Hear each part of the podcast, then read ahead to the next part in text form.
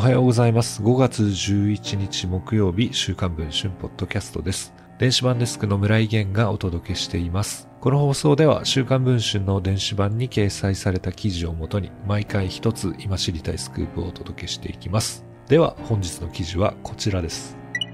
TBS ラジオ俺たちには土曜日しかないの番組スタッフがリスナーからのメールを自作していた問題で視聴者プレゼントをめぐる番組側と番組スポンサーであるサントリー側のやり取りの過程でやらせメールの存在が発覚していたことが週刊文春の取材で分かりました。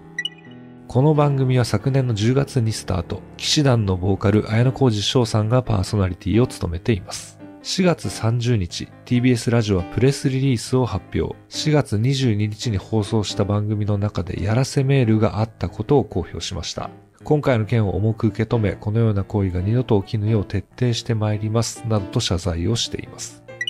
この番組の内容は綾野浩二さんのトークが主体。毎回出される課題にリスナーがメールで回答する形式で進行しています。綾野浩二さんがそれを次々と紹介し、番組の最後にベストアンサーを発表。その回答者にはプレゼントとしてサントリーのアルコール商品ビアボールが提供されることになっていました。ところが4月22日の放送でベストアンサーに選ばれたサキピさんは16歳でした。TBS ラジオの関係者によると未成年者にアルコールをプレゼントすることはできない。そこでオンエアを聞いたサントリー側が気を利かせて未成年の方には代わりにノンアルコールをお送りしますと申し出たと言います。しかし、サキピさんは番組スタッフが作った人物などで実在しません。そこでやらせがバレてしまったと言います。サントリーにとっては寝耳に水。スポンサーの信頼を損なう大事件と判断した TBS ラジオが慌てて局内で調査をしたところ、同様のケースが13件発覚したと言います。TBS ラジオにやらせメール発覚の事実関係の確認を求めたところ、サキピさんが20歳未満であったことを受けて、別の商品を送ることをサントリーさんにご提案いただいたことは事実です。そこで社内確認したところ、スタッフの自作メールであることが判明いたしました。このように事実関係を認めた上で、二度と起きるよう徹底してまいります、などと謝罪をしています。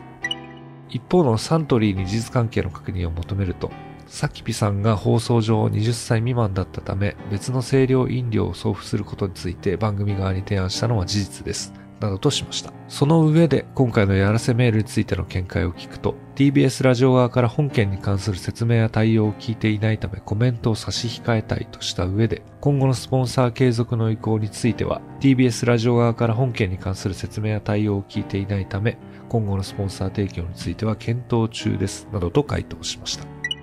一体 TBS ラジオ内でどのようなことが起きていたのでしょうか？この続きは週刊文春電子版の方でお読みください。それでは本日のポッドキャストはこの辺りで終わりたいと思います。